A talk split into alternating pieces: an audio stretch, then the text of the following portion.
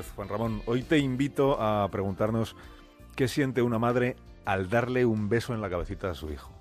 O mejor, ¿qué siente una madre que se llama Blanca al poder darle por primera vez un beso a su hijo que se llama Sebastián cuatro meses después de que éste naciera? Si estuviéramos en casa de Blanca Romero, que no es actriz, sino vendedora de, de tuppers o de tappers en Houston, lo primero que nos extrañaría, fíjate, es lo que sucede cuando sus dos hijos mayores regresan del colegio. El mayor, Abraham, tiene siete años, la mediana se llama Kayla, tiene cinco, mira lo que hacen nada más entrar en casa. Se quitan toda la ropa, la meten en una bolsa y se van directos a la bañera, como si fueran criminales de una película deshaciéndose de las pruebas. Para ellos dos ya es una rutina, como tirar la mochila encima de la cama o dar las buenas tardes.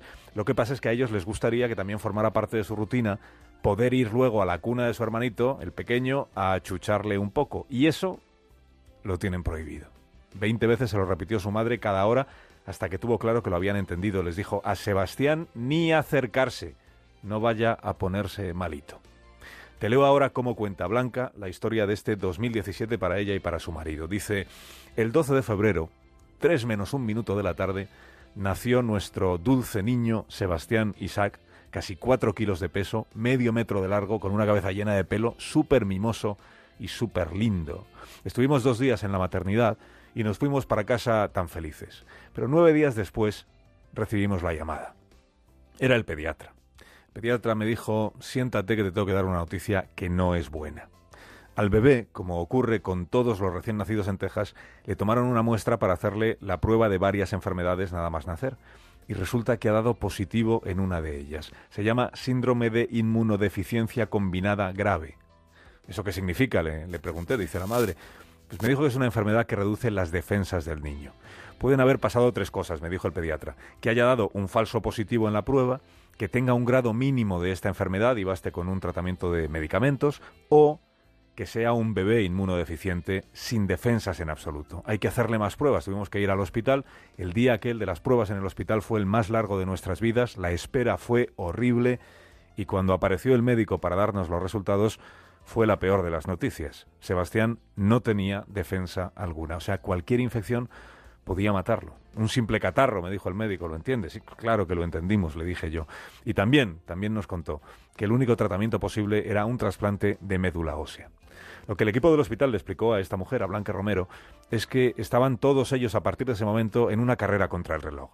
El trasplante, para tener posibilidades de éxito, debía producirse en los tres primeros meses de vida del niño. Mientras encontraban un donante compatible, lo fundamental era que Sebastián, en casa, no enfermara. Por eso había que tocarle únicamente con guantes, no besarle, evitar todos los riesgos de contagio posibles. El piso tenía que ser como un submarino, con zonas de acceso limitado, con compuertas de aislamiento, ¿no? Y esto es lo que Blanca le explicó a Abraham y a Kaila, sus dos hijos mayores. Les dijo, hasta aquí podéis llegar, desde aquí ya no debéis pasar, cerca del crío, solo con mascarilla y con bata, la ropa nada más entrar en casa en una bolsa y al baño a eliminar posibles infecciones. Claro, Kaila debió de pensar la niña ni que fuera un marciano peligroso este hermanito nuevo. Pues no, le, le dijo la madre, los peligrosos somos nosotros para él. Hay que actuar como si a su alrededor hubiera una burbuja. La burbuja. Un bebé en una burbuja de plástico, como en aquella película. ¿Te acuerdas de la película? Seguro que sí.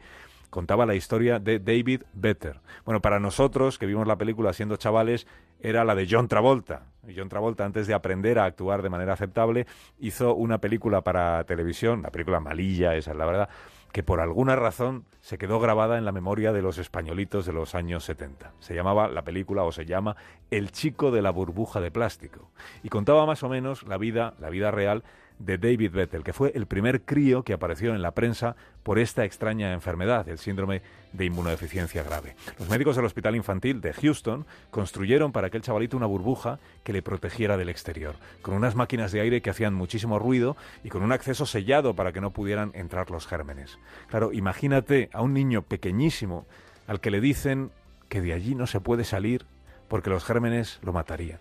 Imagina a los padres, viéndole con un plástico siempre de por medio, sin poder tocarle, sin poder imaginar cómo será el futuro de su hijo.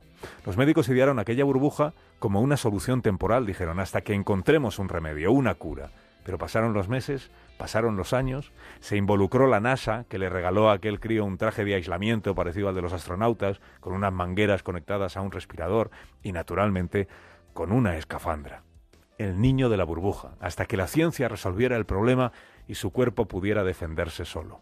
La película de Travolta terminaba, perdóname por el spoiler, con el niño ya adolescente que consigue curarse, abandona la burbuja y se sube a un caballo con su novia para trotar por el monte. Esta última parte era toda ficción. La historia real del pequeño David no terminó bien. Cuando tenía 12 años se intentó un trasplante de médula de su hermana, pareció que había dado buen resultado, pero a los pocos días enfermó de leucemia y murió unos meses después, tenía solo 12 años. Los médicos aprendieron de aquello. Aprendieron el efecto secundario devastador que había tenido el cambio de médula. Esto que ocurre mucho en la ciencia, tocas una tecla y al arreglar una cosa resulta que has estropeado otra. Pero el caso de David permitió seguir avanzando y permitió seguir descubriendo cosas. Y 33 años después, en esta misma ciudad, en Houston, este otro niño que se llama Sebastián Isaac ha podido beneficiarse de todo lo aprendido. El primer revés fue que los hermanos de Sebastián no eran compatibles. El segundo, que en el banco de donantes tampoco encontraron ninguno que lo fuera. Y hubo que recurrir a un plan B. Y el plan B es la madre que aunque solo es compatible al 50%, podía servir, podría, escribió Blanca Romero hace un mes en, su blog, podría servir, pero era la primera vez que se intentaba en un niño con este síndrome. Le calcularon, fíjate, entre 6 y 8 meses de convalecencia al crío siempre que el trasplante fuera bien. Por eso a Blanca le dio un vuelco el corazón cuando después de haber hecho el trasplante, el médico la citó a los 19 días. Tengo que darte una noticia, le dijo, y ella se volvió a temer lo peor. Pero la noticia en este caso era muy buena, porque la recuperación iba tan bien que no había que esperar ni seis ni ocho meses, podían irse ya para casa. Cuando usted quiera, le dijo el médico. Y Blanca le dijo, pero ya, ya, ahora mismo. Pero con mi bebé. Naturalmente que sí, con su bebé y para casa. No te voy a decir que en casa de los Romero tengan hábitos corrientes ya, porque no es así, siguen con las mascarillas, con los guantes, con la ropa en la bolsa nada más entrar, hay purificadores de aire por todas partes, el bebé no puede salir de casa salvo para ir al hospital, pero esperan poder ir abandonando esas costumbres tan raras cuando Sebastián cumpla un año. Hoy las cosas ya van bien, tanto que Blanca ha podido esta semana darle un beso en la cabecita a su hijo.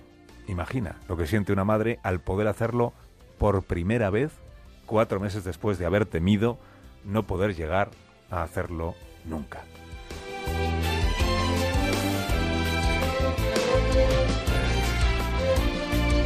El tintero, la vida, la, la emoción. Gracias, gracias Carlos, hasta mañana. Hasta mañana, Juanra.